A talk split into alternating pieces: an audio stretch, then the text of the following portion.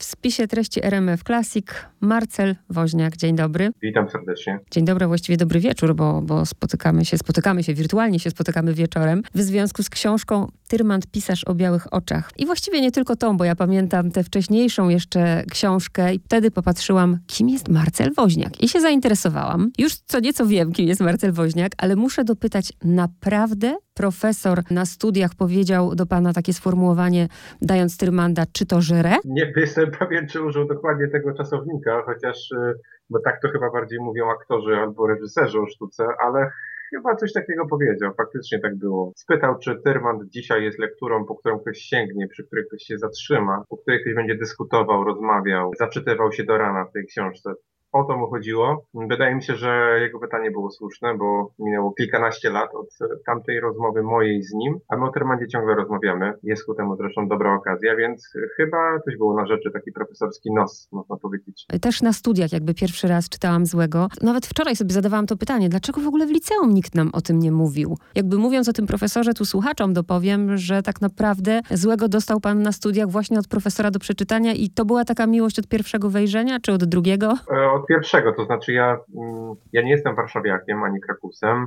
W zasadzie to jestem z Kwidzyna, natomiast studiowałem w Toruniu na Uniwersytecie Mikołaja Kopernika, dalej tutaj jeszcze stacjonuję. I profesor chyba uznał, że uczelni obowiązkiem jest sięgać po tematy spoza kanonu, że to spektrum naukowego oka musi być bardzo szerokie. Przypomniał sobie taką książkę, którą, której to lekturze sam się kiedyś oddawał w młodości i widać zastanowił się, czy to nie byłoby zasadne, żeby się przyjrzeć i spytać, dowiedzieć się, dlaczego ta książka jest tu, gdzie jest, albo nie ma jej tam, gdzie jest, a gdzie może powinna być. I faktycznie tego nie było w lekturach. To jest najciekawsze. Termanda nie było w lekturach, ponieważ on od 66 roku aż do upadku komunizmu był ocenzurowany. Nam sobie trudno sobie teraz wyobrazić, ile to jest 25 lat. Nie, nie dalej jak przecież e, kilka miesięcy temu mieliśmy głośną sprawę ze zdjęciem piosenki z radiowej anteny, prawda? Cała tak. Polska wstała. A proszę sobie myśleć 25 lat, a nie dzień, dwa czy tydzień, kiedy to się rozkręciło, kiedy ktoś po prostu znika, jakby go nigdy nie było.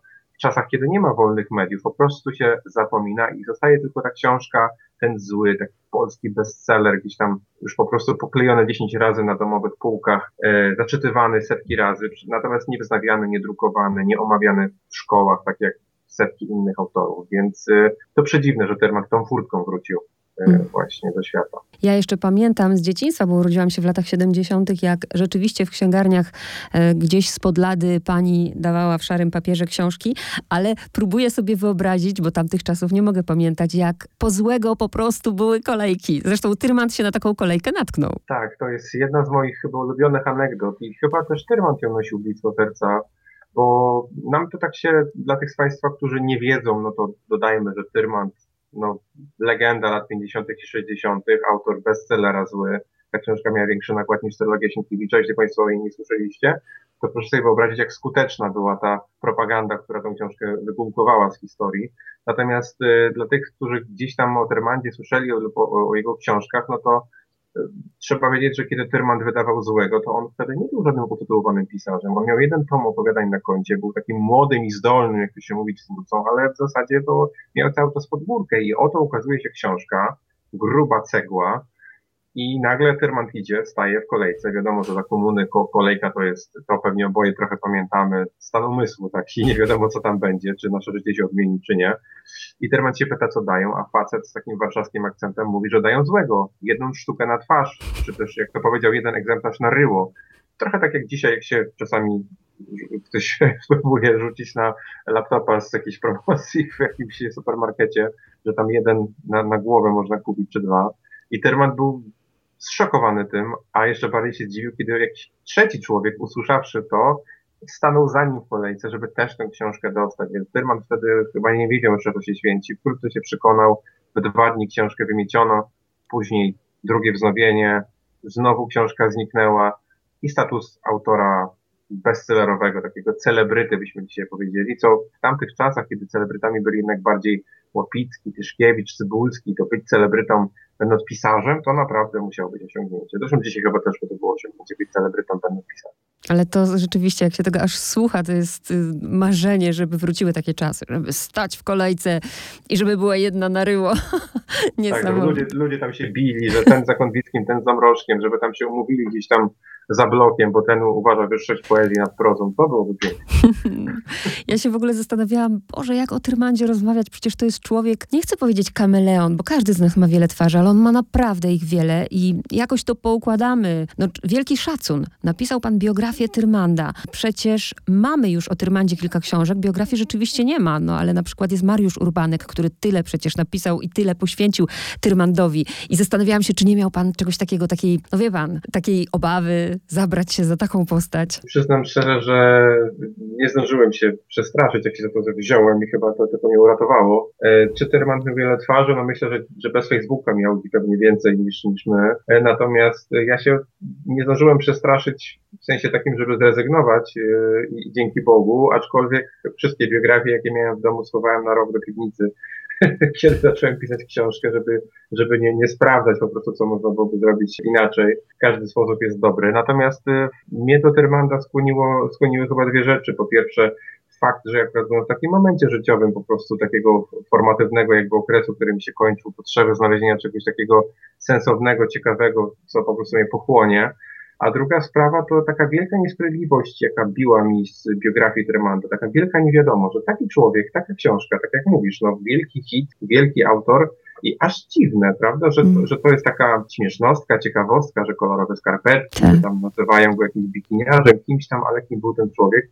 I ja po prostu stwierdziłem, że chcę się tego dowiedzieć, a było sporo książek, w których o Tyrmandzie pisano, jak chociażby wspomniany Zły Tyrman, no ale brakowało mi tam faktów i trzeba było je znaleźć i chyba przez to, że, że nie byłem starszym, doświadczonym człowiekiem, to się nie bardzo zastanawiałem nad tym, co może się nie udać, w czym pomógł mi z kolei inny profesor, który powiedział mi, że on kiedyś też pisał jedną książkę i wszyscy mu odradzali, żeby jechał, jechać gdzieś tam do Anglii. On tam poleciał, wszedł do archiwów, które były zamknięte, gdzie po prostu był bałagan, burdel, jedna kartka na drugiej, stosy papierów i on po prostu mówi i wie pan co, i pierwsza z brzegu to była ta, której szukałem. Po prostu nikt inny by tam nie pojechał, rozsądnie podchodząc, a ja po prostu pojechałem, byłem młody i głupi, więc można powiedzieć sobie, że byłem trochę młody i głupi. Śpiałem gdzieś tam na kanapach w Kalifornii, szukając jakichś dokumentów i być może tylko tak to mogło powstać, więc y, Tyrmand niezgubiona biografia, niesamowita biografia, pełna zwrotów akcji, jak z dobrego filmu. Tak. E, ale przede wszystkim pisarz.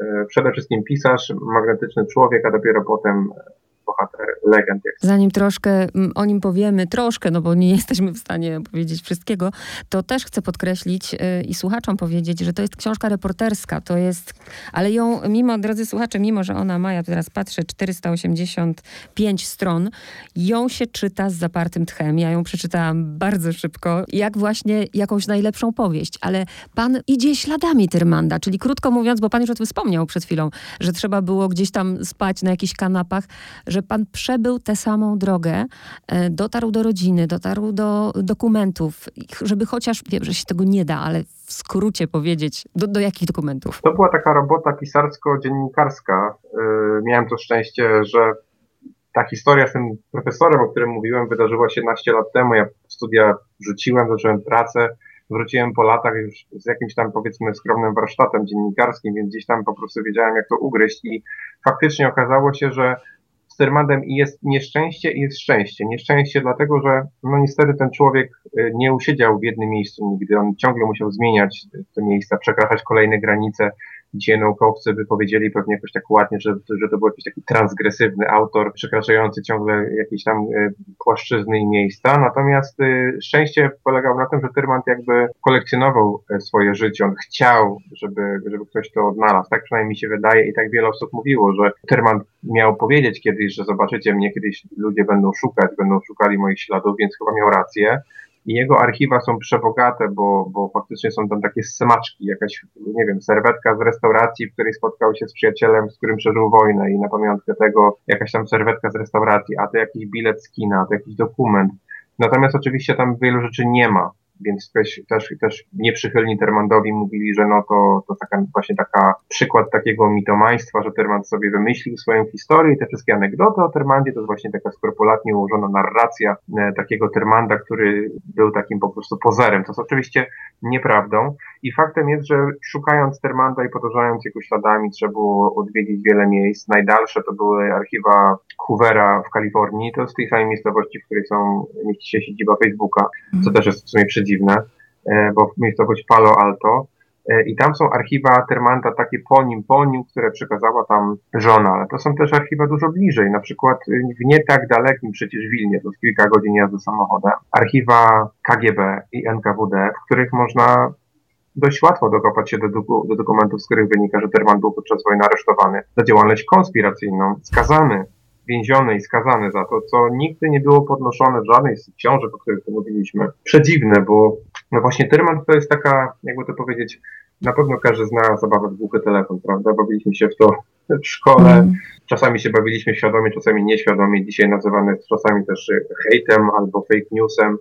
No to Terman to jest taka, taki przykład postaci, po której za życia i po śmierci y, fabrykuje się wiele informacji albo ze złej woli, albo z niewiedzy. I te archiwa część prawdy odkrywają, natomiast no niestety nie całą, więc trzeba było to jakoś poszywać, jakoś poszukać tego, jak to połączyć, na przykład fałszywy dokument Tyrmanda, tak. mówiący o tym, że podczas wojny e, udawał Francuza jako Żyd, udawał Francuza i to jeszcze w III Rzeszy. No, historia nie do wymyślenia, bo prawdziwa, prawda? Natomiast w tych anegdotach o takim barwnym Leopoldzie Tyrmandzie taka historia by się nie zmieściła. Ona była zbyt taka dramatyczna i zbyt taka niewiarygodna, więc przypisywano mu raczej łatkę takiego kolorowego ptaka. Później mamy mnóstwo anegdot o Tyrmandzie, takim, raczej takich złych cech, czyli że babiarz, mizogin, mm -hmm. alkoholik, ewentualnie imprezowicz. Natomiast no, archiwa IPN, dokumenty mówią, że firmat miał podsłuch w ścianie, podsłuch w telefonie, że zamordowano mu teścia i nagle się okazuje, że ta historia jest zupełnie inna, więc archiwa nie płoną, można powiedzieć, i można tam sporo ciekawych rzeczy znaleźć, wystarczy to przeszukać. Pięknie pan to ujął właśnie, co znajdziemy w tej biografii. Dotykam, w takim razie dotykam niektórych rzeczy. Pierwsza Urodził się 16 maja 1920 roku. Czy Tyrmand wierzył w horoskopy? Myślę, że bardzo chciał wierzyć w różnego rodzaju znaki. Myślę, że przysiadał przed wyjściem z domu na taborecie, kiedy się cofnął, połapał się za guzik, kiedy zobaczył kominiarza. Uwielbiał gotować zupę na wszystkim, na czym się dało, albo bigosy. Wierzył w zabobony, można powiedzieć, taką, on czuł taką niewidzialną nić z takim e, ludycznym z jakąś taką e, ludycznymi przepowiedniami, a to twarz niemowlęcia, która przyniesie nieszczęście, a to kominiarz, drabina, czarny kot. Przepowiednie również. On, rozumiem skąd pytanie, tak, w książce tak. się pojawia kosmogram. Tak. No Tyrman zamówił go momencie no, ciężkim swoim życiu. Szukał chyba każdego możliwego ratunku. On wtedy, mm, jego żona, pani Basia Hoff, wtedy leczyła się po e, nowotworze sinianki, który miała. E, nie mogła dojść do zdrowia, nie mogła wyjechać z kraju, Trymat miał ogon i podsłuchy, problemy z zarobkiem, z wydawaniem książek, bo nie chciał się godzić na cenzurę, więc no tak naprawdę był po prostu w sytuacji, jak to młodzież by powiedziała, no przekichanej, więc w końcu zamówił horoskop gdzieś tam w Stuttgardzie, chcąc odwrócić swój los. Z tego horoskopu w sumie wynikało, że no, sorry Lolek, ale będziesz miał zawsze pod górkę. więc nie było to pocieszenie. Chociaż tam też dużo innych ciekawych oczywiście rzeczy jest napisane. Więc był zabobonny i chociaż był realistą i klasycystą, to lubił w sobie taką nutkę mistycyzmu, czegoś takiego niezrozumiałego, czegoś takiego trochę zakorzenionego w folklorze, trochę w usługach, czegoś takiego, czego chyba, czy chcemy, czy nie, każdy z nas gdzieś się na tym łapie, bo właśnie chyba tam, gdzie się kończy rozum, e, tam się zaczyna ta sfera duchowa i chyba tam często szukamy chyba częściej nie myślimy wytłumaczenia na wiele rzeczy. Tyrman też to robi. I ten kosmogram też się w dokumentach zachował, tak? Tak, to najdziwniejsze, że tak, że kosmogram i cała ekspertyza jakby tej astrolożki e, na kilka stron, którą moja koleżanka przetłumaczyła, to też przedziwne. Pojechałem na spotkanie autorskie do Władysławia Śląskiego, zacząłem o tym opowiadać i tam bibliotekarka mówi, że o to ciekawe, to może by mi pan to dał, bo ja się zajmuję astro astrologią, a ja mówię, to jest po niemiecku, ona mówi, ja się zajmuję astrologią i znam język niemiecki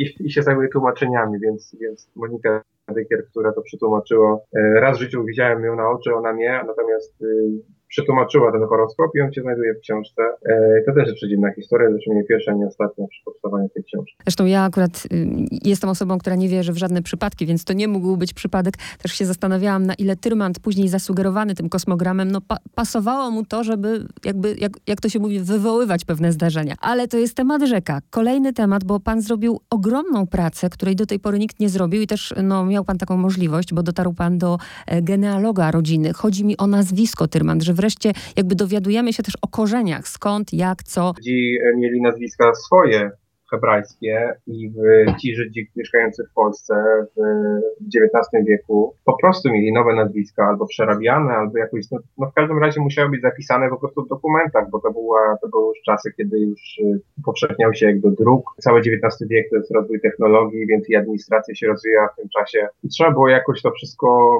spisać i zapisać, więc nazwiska e, Termandów e, również były wśród tych, które wymyślano pierwszy, taki z najstarszych z potomków, jakiego gdzieś tam można odnaleźć w drzewie genealogicznym, to są lata 70., uwaga, XVIII wieku, Feivel Ben Hatzochen i jego syn i on dostają nowe nazwisko wymyślone prawdopodobnie przez takiego asesora, który po prostu nadawał nazwiska. No i niestety z tymi nazwiskami było tak, że no albo po prostu, jak to się mówi, od sztuki nazwisko dawano, albo się dogadano z tym, co to nazwisko chciał mieć, albo mu dawano na złość żeby trochę mu przekrzyć, albo na, patrząc na niego z góry, dawano mu jakieś nazwisko, nie wiem, szczurza twarz, czy coś w tym rodzaju, oczywiście tam odpowiednio spreparowane e, w jakimś języku. I tak też było z Tyrmandem. Tyrmund, Tiermund, Tiermand to jest coś w rodzaju zwierzęcego pysku. Jakaś taka mieszanka czy hebrajskiego, niemieckiego, czy norweskiego. No, te rdzenie słowotwórcze tam się troszkę od siebie różnią, ale jakby wniosek jest ten sam, to był zwierzęcy pysk. Natomiast no, Tyrmand być może trochę o tym wiedział ze swojego życia, może nie. Natomiast nikt mu w to nie wierzył, ani w to, że był Francuzem podczas wojny, ani w to, że przed wojną miał takie nazwisko, jakie miał, bo niektórzy stwierdzili, że miał inne. I nikt nie mógł tego nawet sprawdzić. Tymczasem genealog żyje, ma się dobrze.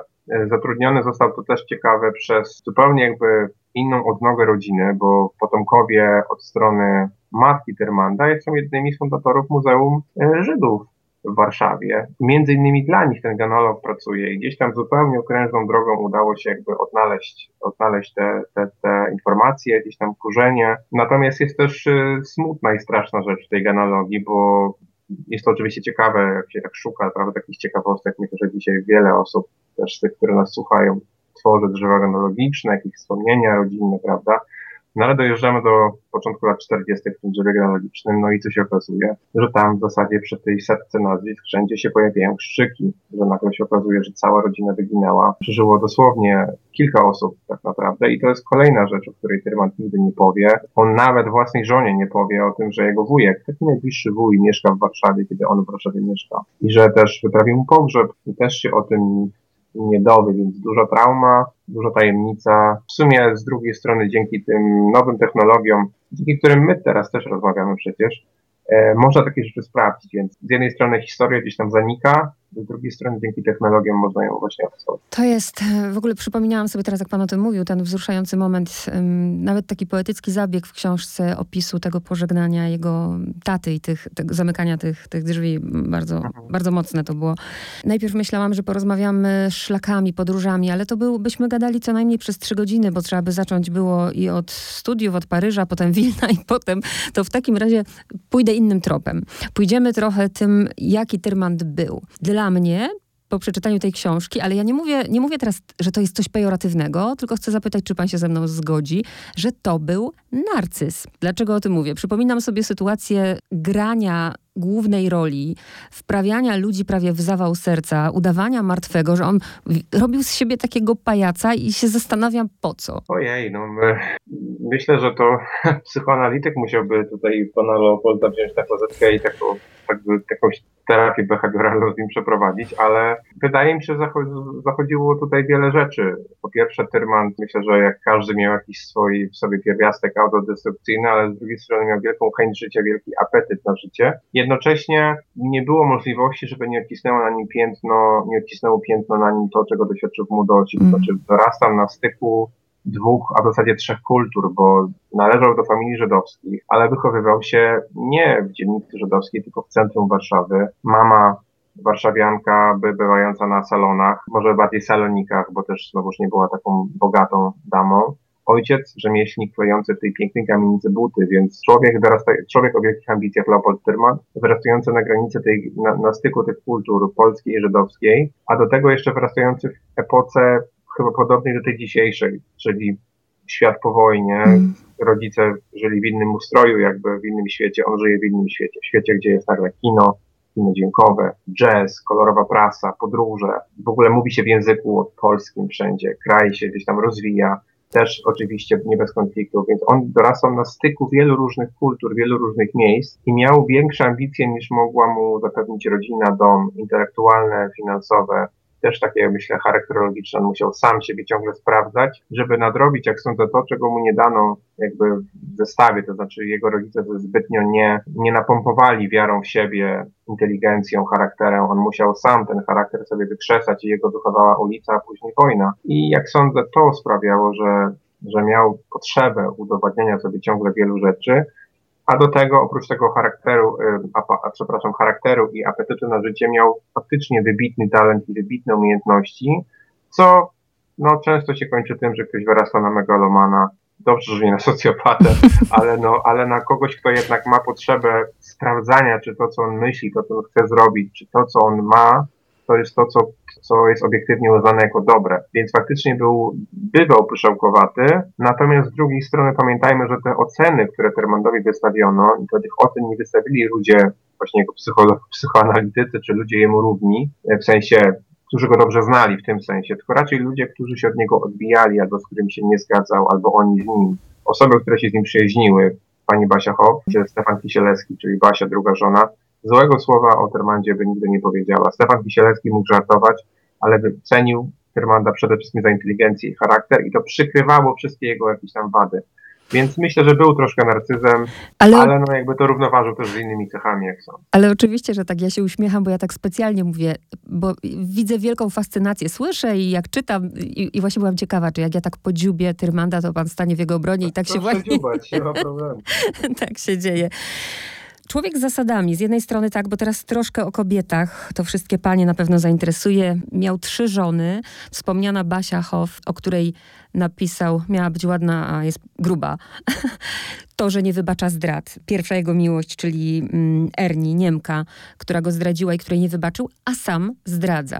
No, nie, myślę, że tutaj nie będę go bronił, nie mam z czego, jakby nie, nie mam jak go bronić. No, jedyne, co mogę powiedzieć, to też zawsze warto na historię patrzeć poprzez pryzmat współczesny i jakby zaszły, to znaczy wszyscy dorastamy w jakimś świecie i z jednej strony możemy oceniać coś przez pryzmat tego, jak świat wygląda, mówiąc, że nie można na coś pozwolić, że tak nie można robić i to jest prawda, natomiast z drugiej strony możemy analizować psychologicznie i zastanawiać się, dlaczego ktoś coś robił albo nie, więc no, moim zdaniem Tyrmand bywał seksistą, bywał e, megalomanem, natomiast w tamtym czasie tamtej epoce, w której dorastał, nie wydaje mi się, żeby robił rzeczy, które były nieakceptowalne nie tylko przez mężczyzn, ale też przez kobiety, w takim sensie, że żadna z kobiet, o której, z którą albo rozmawiałem, albo które o nim mówiły, nie mówiło o Tyrmandzie źle. Tak naprawdę oczywiście ktoś powie tak, bo nie, nie wiedziały wszystkiego. No wiedziały jednak całkiem sporo, jak sądzę. Pani Basia Hoff o Tyrmandzie złego słowa jakby nie powiedziała. E, natomiast myślę, że Mary Ellen również nie, aczkolwiek myślę, że miałaby co powiedzieć, bo Tyrmand nie był święty i myślę, że no to na pewno była jedna z jego wad. Lubił kobiety, e, był kobieciarzem, był flirciarzem. Też warto jakby zaznaczyć, że jakby innym kobieciarzem mógł być, nie wiem, Marek Chłasko czy Ireneusz Iredyński, innym był nie wiem, Leopold Tyrmand, który swoją trzecią żonę tak naprawdę rozkochał, czy raczej ona jego rozkochała, kiedy ze sobą pisali listy przez wiele miesięcy. Mm. Dopiero potem coś z tego e, wyszło, więc jakby znów w tej historii Tyrmanda Kobieciarza jest tyleż prawdy, co troszkę też takiej kreacji, takiej narracji troszkę narzuconej przez, przez media, przez wspomnienia, bo na przykład Tyrmand napisał ten swój słynny dziennik i w zasadzie nie ma rozmowy, która by w przypadku dziennika nie schodziła na ten romans z tą maturzystką, której udzielał tak. repetycji. No ale przecież to są trzy miesiące z życia raptem. Po prostu akurat te trzy opisane dość dokładnie w jakimś prawie najgorszym momencie życia tego człowieka i ten romans wcale tam nie jest głównym wątkiem. E, więc pytanie, czy to bardziej Tyrmanda interesowało, czy to ludzi potem tak rozpalało, prawda? Więc to też jest jakby punkt wyjścia do, do rozmawiania. Faktem jest, że Tyrmand miał z kobietami dużo historii, dużo z nimi miał też zatargów, i w zasadzie nie mógł się chyba z nimi do końca nigdy pogodzić, nigdy nie mógł chyba się dogadać sam ze sobą w zasadzie, kim dla niego są kobiety w jego życiu. Z jednej strony szukał ideału, z drugiej strony e, nie traktował ich e, poważnie, więc no myślę, że dzisiaj wiele kobiet miało coś do powiedzenia. I ten Tyrmand z końca książki, a z początku to tak jakby dwaj różni mężczyźni, którzy się ze sobą nie spotkali, bo w momencie, kiedy takim zaskoczeniem przecież dla niego, on ma 60 parę lat, jak rodzą mu się dzieci, czego się w ogóle nie spodziewał, przecież zakładał, że tych dzieci nie będzie miał. Te dzieci e, cztery lata chyba miały, prawda, jak, jak Tyrman tak. zmarł. I też pomyślałam, że to dla nich trauma, mm, trauma, a może i nie trauma. Zaskoczyło mnie to, jak pan opisuje właśnie spotkanie z Marelen, z córką, jak jedziecie na cmentarz i one mówią tam takie zdanie właśnie, że Ani, byłyśmy tu chyba z 10 lat. Tak, to też jakby wynika z kilku rzeczy, jak sądzę. Znaczy po pierwsze, e, oni po prostu nie odwiedzają cmentarzy. W zasadzie Rebeka w ogóle nie wyznaje żadnej wiary, jest agnostyczką tak naprawdę, czy ateistką w zasadzie. Mary Ellen szanuje kulturę żydowską, z której wyrosła, ale nie jest ortodoksyjną Żydówką. Matthew Tyrmans też wyrastał w kulturze żydowskiej, ale jakby odciął się od niej, tak jak ojciec. Nie chciał, żeby to było narzucone mu z góry, to jak ma postępować w życiu. Chciał być po prostu człowiekiem otwartego umysłu. Więc dla nich to też jest, raz, że to są Nowojorczycy, dwa Amerykanie, trzy ateiści, więc jakby no dużo tutaj takich warstw jest nakładających się na takie nasze myślenie, prawda, o grobach, kwiatach, wieńcach, zniczach i tak dalej. Oni jakby tę pamięć w inny sposób kultywują.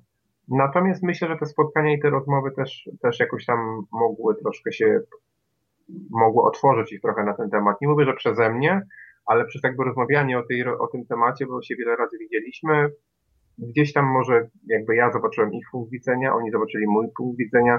No faktem jest, że na ten cmentarz pojechaliśmy, złożyliśmy tam kwiaty, posprzątaliśmy trochę, ale przede wszystkim to była okazja, żeby porozmawiać o tym, przypomnieć pewne rzeczy tego człowieka, jakby spojrzeć na niego w jeszcze nowy sposób, więc jest to jakieś takie koło, prawda, zatoczone.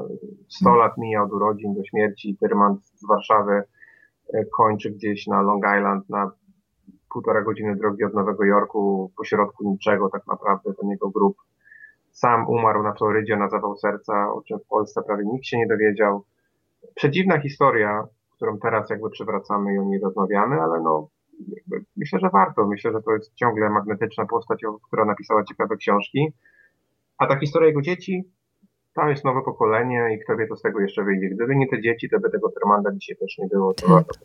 Czy pan rozmawiał z dziećmi, czy nawet z Mary o, o złym, o tym, czy oni w ogóle wyrastając i będąc zupełnie w innej kulturze, są w stanie zrozumieć jakby fenomen tej książki na tamte czasy u nas? Myślę, że najbardziej Matthew jest w stanie zrozumieć, e, dlatego że on jednak w Polsce był kilkadziesiąt razy przez ostatnie 10 lat, interesuje się bardzo polską kulturą, ma podwójne obywatelstwo, no też się jakby zajmował tymi sprawami związanymi z prawami autorskimi, z powstawaniem scenariuszy różnych do tego filmu, więc on wie jakby, jaki to był moment w historii. Oczywiście może nie tak jak my, bo, bo ciężko mieć taką perspektywę jak my, musiałby być e, badaczem historii Polski, tak jak my musielibyśmy być amerykanistami, a to i tak chyba nie sprawiłoby, żebyśmy mieli takie, takie podejście w pełni, jak, jak, jak takie bycie Amerykaninem z dziada pradziada.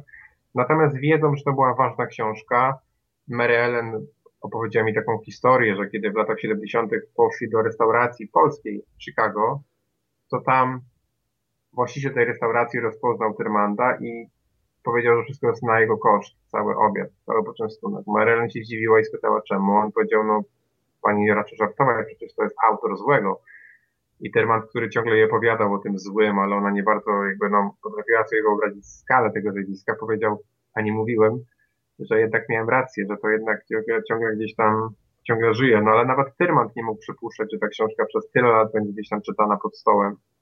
I zresztą my chyba dopiero dzisiaj, z tego co obserwuję w tym roku Tyrmanda, dopiero zaczynamy rozumieć, czym ten zły dla nas był. Że to jest dla jednego pokolenia jakaś, jakiś antysocjalistyczny kryminał, dla innych epos na coś stolicy, a dla jeszcze innych po prostu sztos książka, wystarczy na Instagramie, polecam wpisać sobie hashtag Tyrman, hashtag zły, to Państwo zobaczą, ile tam się po prostu dzieje. Nie ma zdjęcia ciemnej Warszawy bez takich, takich hashtagów, to o tym się chyba też świadczy. W ogóle, no nie, nie możemy nie dotknąć tego tematu, chociaż chociażby dotknąć, bo Tyrmand ym, to nie tylko pisarz, ale też, i to jest ciekawe, bo sam y, nie miał wykształcenia muzycznego, a nawet chyba słuchu, a nazywany jest ojcem jazzu. Tyrmand po prostu był animatorem e, życia kulturalnego po wojnie. Miał to szczęście w nieszczęściu, że bardzo dobrze poznał zachodnią kulturę i kulturę muzyki jazzowej. I znów szczęście czy nieszczęście, a może przypadek, a może nie sądzę, że przypadek.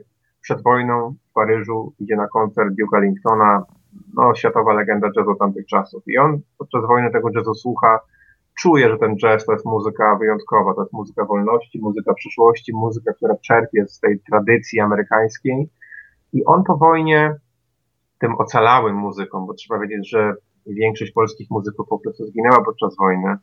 On po prostu tych młodych chłopaków e, nie tyle uczy grać, co mówi mu im, słuchajcie, zobaczcie też, jak w Ameryce się gra dzisiaj. Wygracie stare szlagiery, ale jest już coś nowego. Spójrzcie, to mam płytę taką, to mam płytę taką, gdzieś tam przewiezioną z, nie wiem, z Norwegii czy z Niemiec.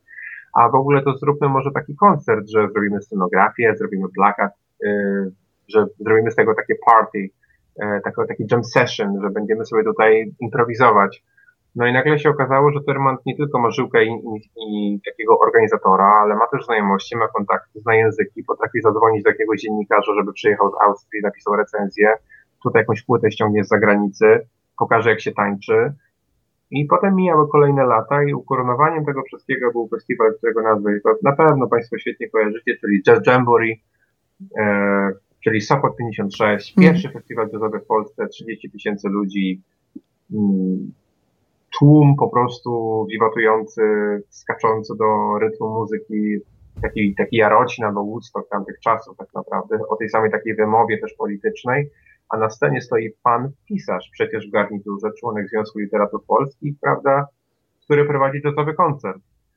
Człowiek o wielu twarzach, jak już powiedzieliśmy, przed epoką Facebooka tak naprawdę. Tak. I to jest też epoka, w której ci wielcy muzycy zaczynają grać. Królewicz, e, Trzaskowski, Matuszkiewicz, Komeda, e, Karolak. Oni wszyscy Tyrmanda będą przez lata szanować i nazywać go guru polskiego jazzu właśnie dlatego, że on pierwszy jakby pokazał, jak to robić, a oni po prostu robili swoje, mm, czyli grali najlepiej jak potrafią, a on był takim po prostu coachem, menadżerem, dobrym duchem. I to jest chyba duża zasługa, bo do dzisiaj o nim e, właśnie w taki sposób ci muzycy mówią. Mm-hmm. Dla mnie też takie ciekawe było to, jak, e, no nie, wiem, w zeszłym roku czy dwa lata temu, już teraz nie pamiętam, jak czytałam książkę Marii Konwickiej, prawda, i tam się pojawia jej tato, który jedzie do Stanów, a u pana czytam to z drugiej perspektywy, prawda, jak przyjeżdża do Stanów mhm. Konwicki. Ja się zastanawiałam, który z nich był bardziej obrażalski. W ogóle ta historia przyjaźni między nimi też jest bardzo ciekawa. Wielkie nazwiska tak naprawdę z polskiej literatury, legendę tak naprawdę polskiej literatury, czyli Tadeusz Konwicki. I tu też kolejna rzecz, no przez lata Konwickiego czytaliśmy i w zasadzie nie wiedzieliśmy, że w jego życiu był też taki pisarz jak Tyrmand. Oni się faktycznie nie bardzo lubili y, na początku. Podobno miał Konwicki faktycznie napisać, mówiłem właśnie o tym jazzie i tańcu, no to podobno na jakimś konkursie tanecznym Tyrmand miał się kopnąć samego siebie w głowę, to oczywiście jest nieprawdą, bo tak się nie da przecież, chyba, nie wiem. No ale Tyrmand podobno miał się na to obrazić y, i oni przez lata mijali się gdzieś tam bez słów aż wyszedł zły. Konwicki złego przeczytał w jedną noc i później spotkał Termanda gdzieś tam w windzie i powiedział że to była świetna książka i poszli ze do kawiarni i tak się ta przyjaźń zaczęła. Trwała przez lata, chociaż obaj byli zupełnie innego, innej natury. Pomagali sobie przez lata, e, potem spotkali się kilka razy w Stanach. No, Konwicki z pewnością wielokrotnie więcej książek po sobie zostawił. Mieli różne temperamenty, Konwicki był raczej jednak słuchaczem, e, bardziej w sobie poukładanym, gdzieś tam w środku emigrującym, meblującym się. Tyrman jakby przy nim był tym głośnym, który wszystko mówił, ale też był takim człowiekiem czynu, który występował, tam prowadził, spekulował, e, walczył, a Konwicki robił swoją robotę, to którą go tak bardzo dzisiaj cenimy, to to jak potrafił pisać. E, dwa nazwiska, które myślę warto znać związane z Warszawą i z polską literaturą w ogóle. Tak. A proszę jeszcze powiedzieć, e, przepraszam, że tak tyle czasu panu zabieram, ale to jest po prostu temat. To co sobie pan, że tak powiem, bierze z Tyrmanda dla siebie? Bo słychać wielką fascynację. Ja miałem to szczęście, że Tyrmand był pierwszym tematem książki, pierwszej książki, jaką pisałem. I badając jego życie, dowiedziałem się po prostu, jak mogło wyglądać, jak mogłoby wyglądać życie pisarza. To jest niezwykła lekcja, poznać życie pisarza, zobaczyć, jak to życie przebiega, mieć jakby taki darmowy podręcznik jak, jak, e, z tego, jakie przeciwności losu człowieka mogą spotkać na drodze pisarskiej. Ja naprawdę przez Tyrbanda po prostu napisałem swoją pierwszą powieść, bo stwierdziłem, że gorzej niż on to na pewno nie będę miał. E, natomiast tak życiowo, no myślę, że dużo optymizm i hard ducha mm, e, odwaga, ale takie przede wszystkim marzycielstwo.